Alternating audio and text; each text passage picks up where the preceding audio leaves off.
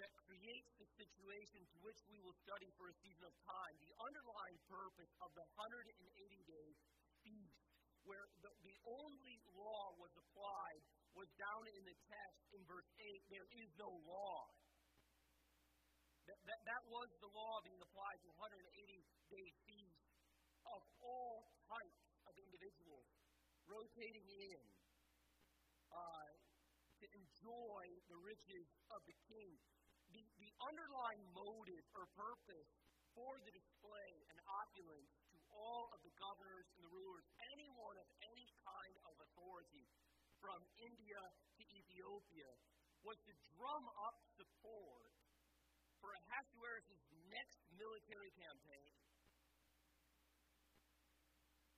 He was seeking to send, bring people in, woo them with his power and his might, influence them good citizens in the days ahead. That when he will call upon them to come and to gather, to bring citizens for a campaign, to invade Greece, he needed their support.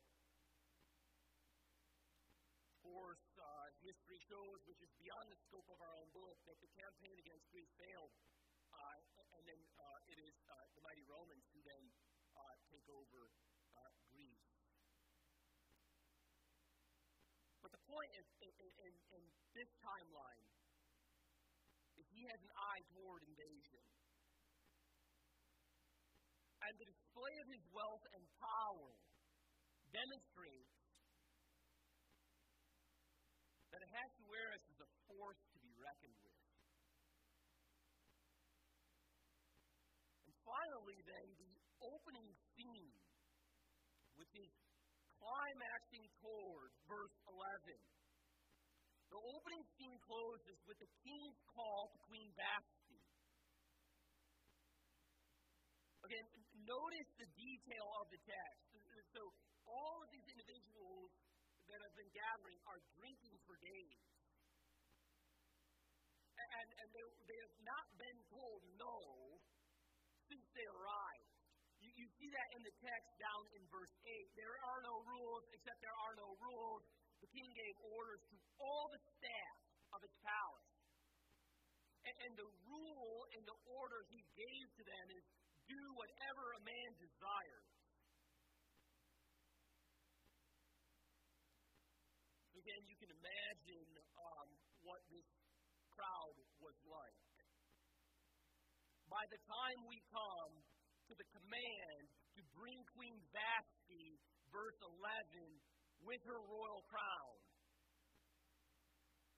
Again, the climax of this, of the king's call, Queen Vashti, to come and display herself before the raucous and debauched crowd. And she was to come and stand before them, adored in her royal diadem. The detail of the diadem is important for the overall context of the influence of the crowd. It was the pinnacle, both Vashti's beauty and being crowned with royal gems before the king with her royal crown is the display not simply of Vashti's beauty, but the climactic moment of Ahasuerus' power and splendor.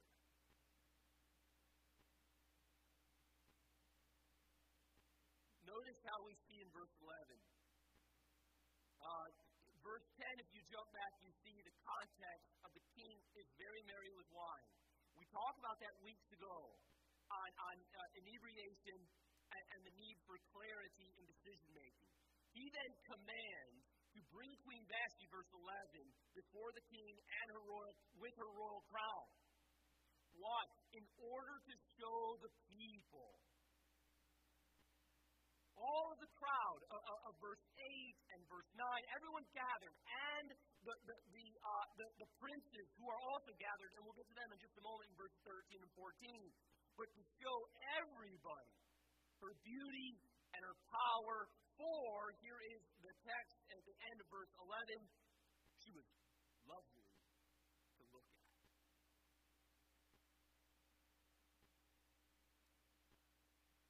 So he is of course, that she will be appear.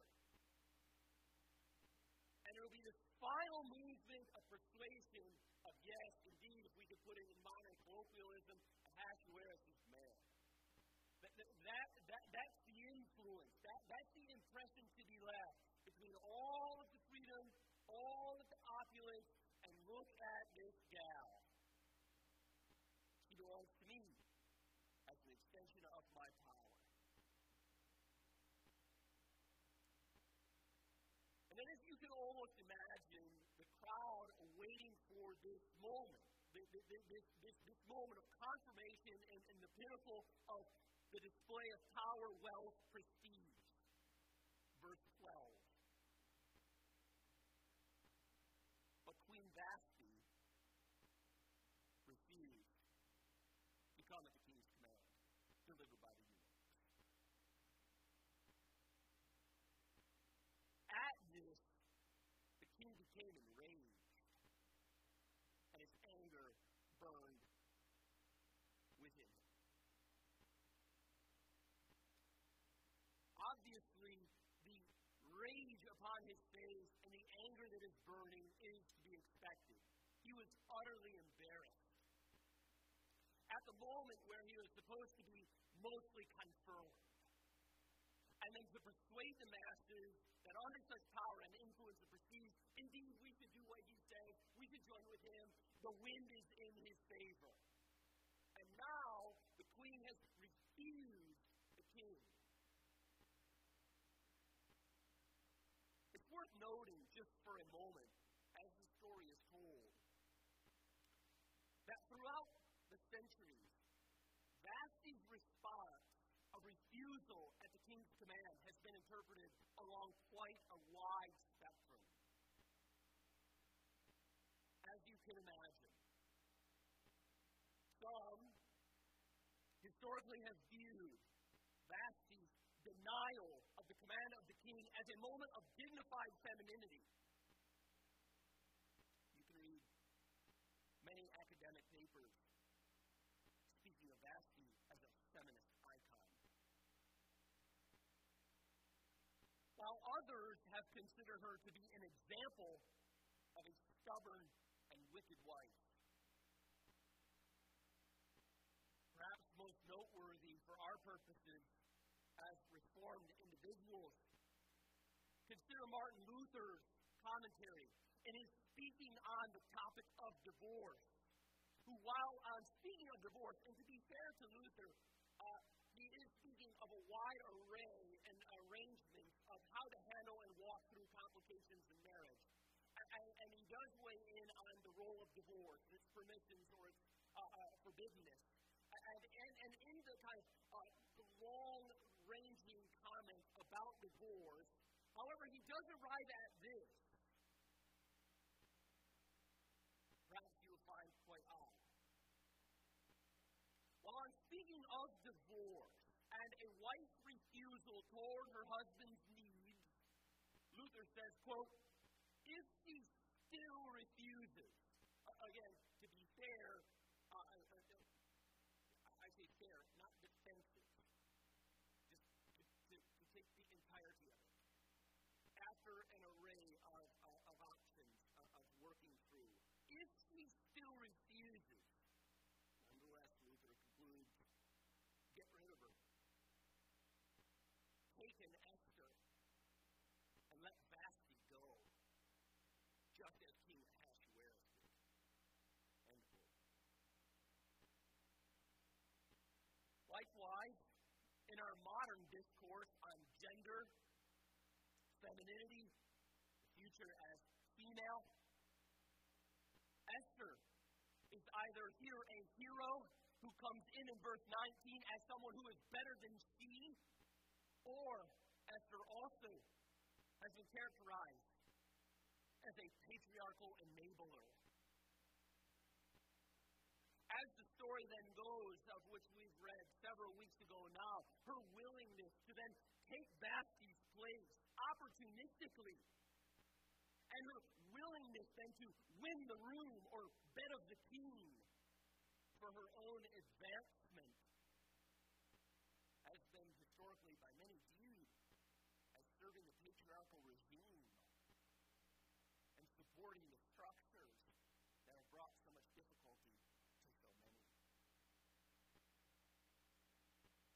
think what's noteworthy about that, for our purposes, as we consider the study of the Old Testament text, and this is something I appreciate uh, uh, Jim uh, brought up in his prayer about the, about the careful consideration uh, about looking at the Old Testament text and the New Testament text, uh, for that matter, but the Old Testament text as filled with simply uh, uh, great examples to simply mimic or follow after. We must be careful in our reading of the Old Testament text. Whether it is we consider Esther and we make Esther an example of all things good, or we consider Vashti and we make her the example of all things good or all things bad, or we consider the man even Abraham as only and singularly, always exemplifying the perfect measure of decision making. Again, to be fair to all of us, we are like them. They are like us. Humans are rather complex creatures. No one seen, none of us here would like to consider that they were defined in life by a single moment or a single decision. That is why the redemption story is so attractive. It makes sense of our sinful failures. We need renewal. We need rescue. We need grace.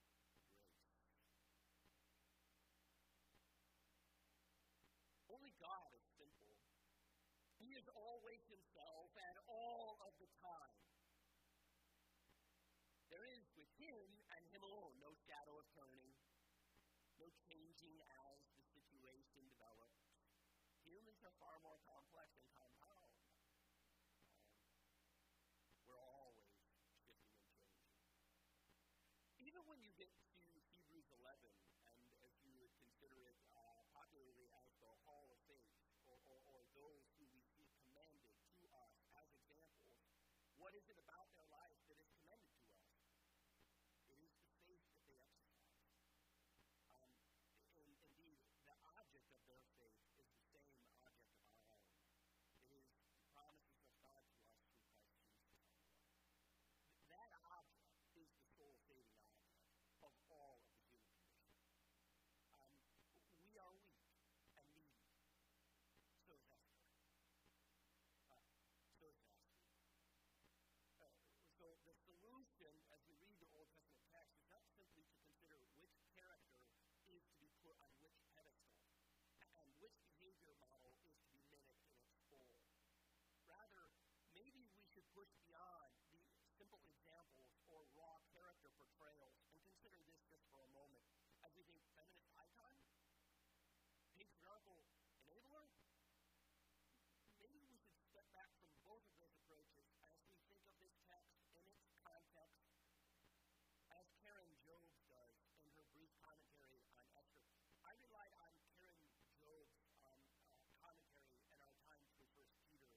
Uh, she does an excellent, excellent job. I thought that she had commented on Esther. I also got her commentary. Uh, it proves to be helpful here and there.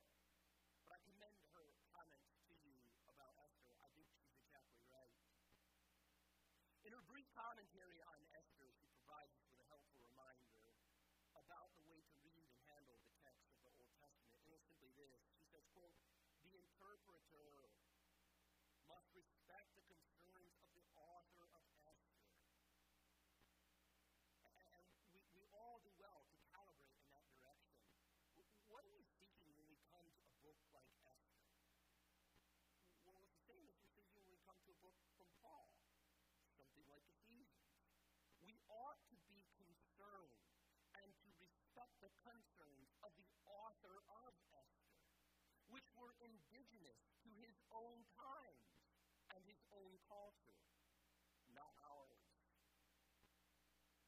Therefore, we must not read Esther as if the author's intended purpose was to address the concerns of modern feminism or gender, as articulated in our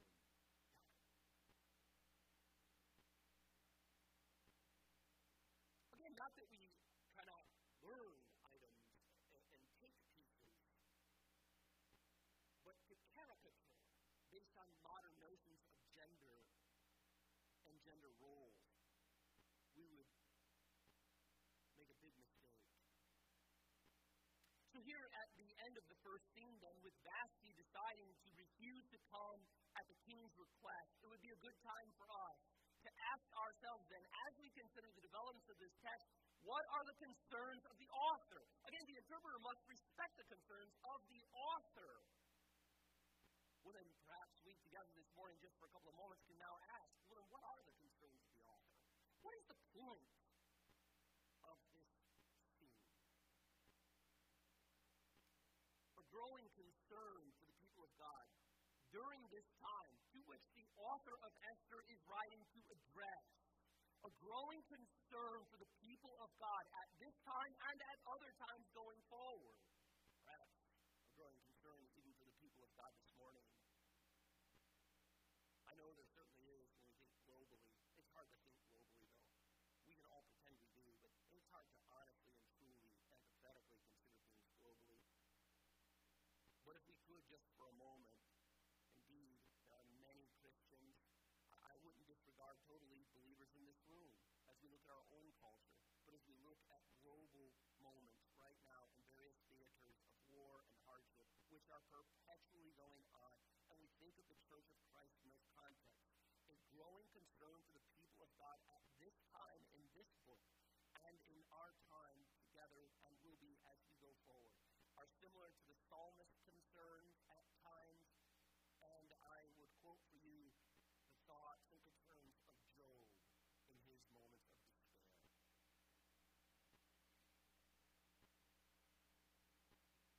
In 21, 16, beginning in verse 16 and then going forward. The question is this on the mind of Job why the wicked prosper?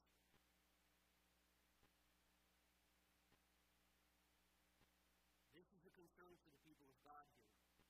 It is a concern for the people of God in our age, in, in this moment, in our time, and again, as I said, I think going forward, will always be this challenge to our faith. When, we look outside of ourselves and we look upon the horizon and we say, why do the wicked prosper?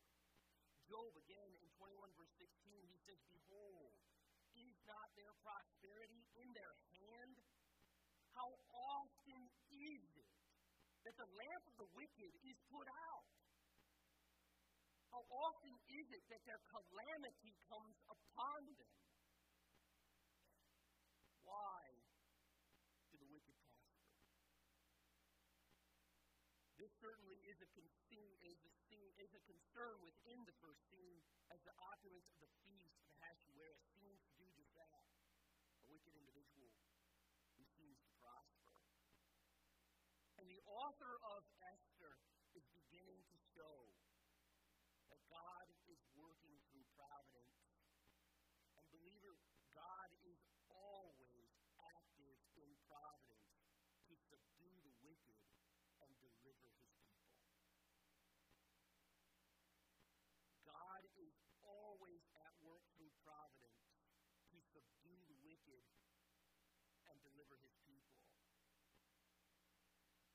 The challenge with that, and I think you would grasp this as I share it with you, and, and I share with you in the challenge, and that is the optics of it we, we may assent to that as it's expressed in the text of Holy Scripture. And we assent that indeed, through providence, God is always actively at work, governing all of his creatures and all of their decisions. In that, he is subduing the wicked and he is delivering the righteous. But the optics to the eye do not always measure in that same way. Oftentimes, we feel that providence can appear to be God doing nothing.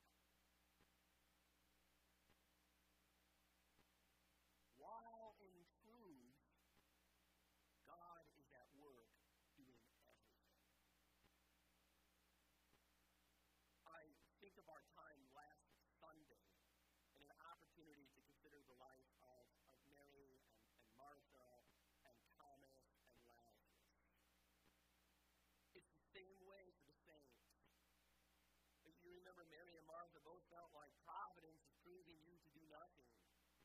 Uh, Lazarus is dead, and, and, and then you didn't come. Nothing is being fixed. When we saw in reality from the text, as we continue to read and develop it, it is not God doing nothing, but our Lord is in that text doing everything. So it is, blood, with providence. It will on the horizon that God is seeming to do nothing. But I wish you to receive through faith as we consider it through the text just for a couple more minutes here in Esther. In truth, God is, through providence, doing everything. And here we see exactly that, that God is working through providence on a global scale. Look at verse 13. So you see in 12, Vashti refuses. This sets off scene two. Then, so now you see the king is here. You know the anticipation of the crowd. The response of the king is predictable. Now he is enraged. And his anger burned within him. Now, if you just jump down quickly through verse uh, 14 at the end, the, the wise men who are there in verse 13, they see the king's face. Right? They, they know, no, uh oh, things need to happen. Back up into 13, then, so just the impression of the king, he hears, Vashti's not coming, by the way. And you can predict what his face probably looked like at that moment, being told no. We also know uh, being told no doesn't go great with having your heart marry with wine. So we can kind of anticipate what the situation is at this moment with King Ahasuerus. And the men who are around him, notice who they are. They, they, they tend to be men who are wise at law. Verse 13. Then the king said to the wise men, the, the, the point of their wisdom, they knew the time. They understood procedural uh, roles in the kingdom. They understood law. They exercised judgment. They sat there, and then there's the list of the names the, se- uh, the seven princes of Persia and Media. But, but more than knowing the signs and the times and exercising wisdom, what is the key that they really knew at that moment? They saw the king's face. That's the knowledge they're going to have. You see, if we consider providence, in this moment, in this text, God is behind Vashti's refusal to be objectified. And again, if we think of it morally, I would be, we could perhaps disagree about this, and I'm not completely sure of exactly how to articulate it. In, in my mind, without being so persuaded, I think it is appropriate that Vashti said no. It, it, it, it, morally is the right thing to do. Is to not go out there and hear. Do you hear them? Yes. Can you anticipate what they want? Yes. And hey, I'm not doing that.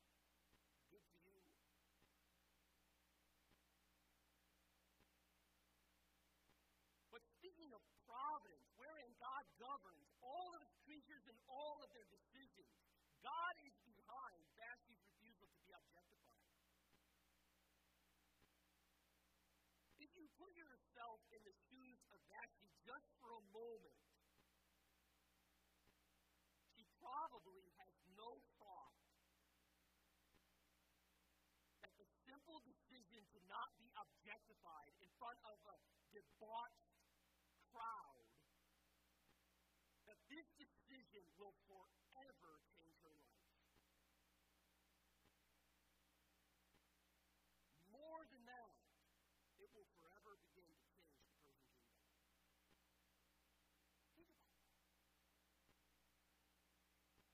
How life is made up of many, many small moments.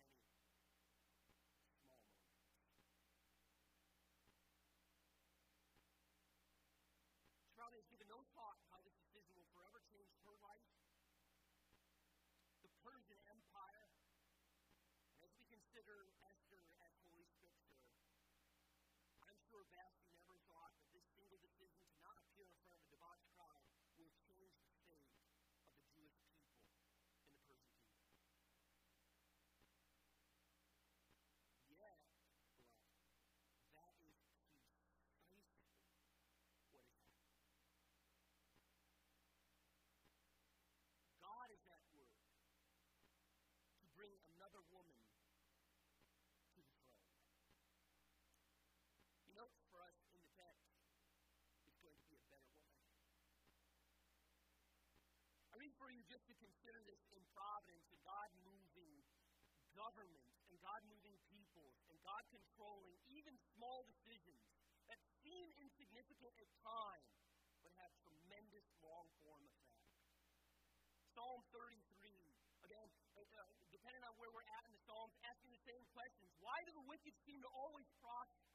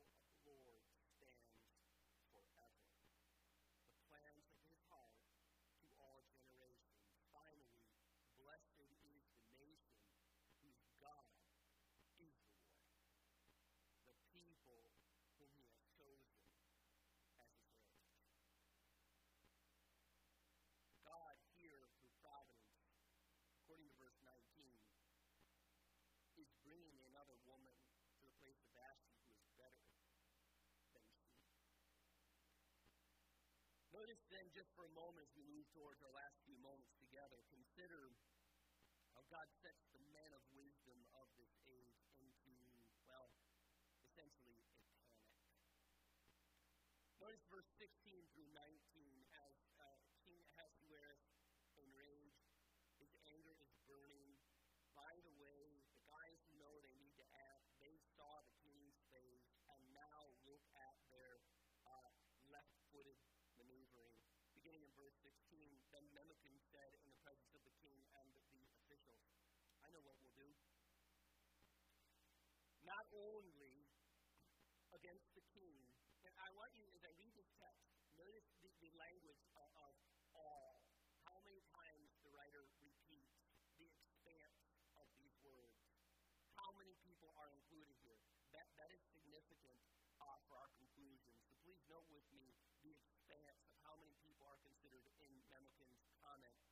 Again, as a wise man who knew the times, but more so knew the king's face, this is put forward. Not only against the king has Queen Vashti done wrong, but also against all the officials and all the people who are in all the provinces of King Ahasuerus. For the queen's behavior will be known to causing them to look at their husbands with contempt, since they will say, Well, King Ahasuerus commanded Queen Vashti to be brought for him, and she didn't come. This very day, the noble women of Persia and Media who have heard the queen's behavior will say the same to all the king's officials. And there will be contempt and wrath in plenty. Well, what should we do? Well, if it please the king, let a royal order go out from him, and let it be written among the laws of the Persians and the Medes, so that it may not be repealed that Vashti is never again to come before King Ahasuerus. And let the king give her royal position to another who is better than she. If we consider these closing comments of our text this morning, introducing, closing out scene one, and introducing Esther as the Lord is at work in providence. Here is, if we're considering it carefully, just for a moment, in this little section right here between the wise men, the lawmakers, and the judges, there is a word of encouragement to our current political theology, to our current Protestant thought of political counsel or political discourse, or how is the country doing politically? Depending on who, who you ask, some think it's thriving, some are near despair. Here is, for the Christian, stabilizing, encouraging word. You see, as here with these lawmakers, so often in times, lawmakers overreach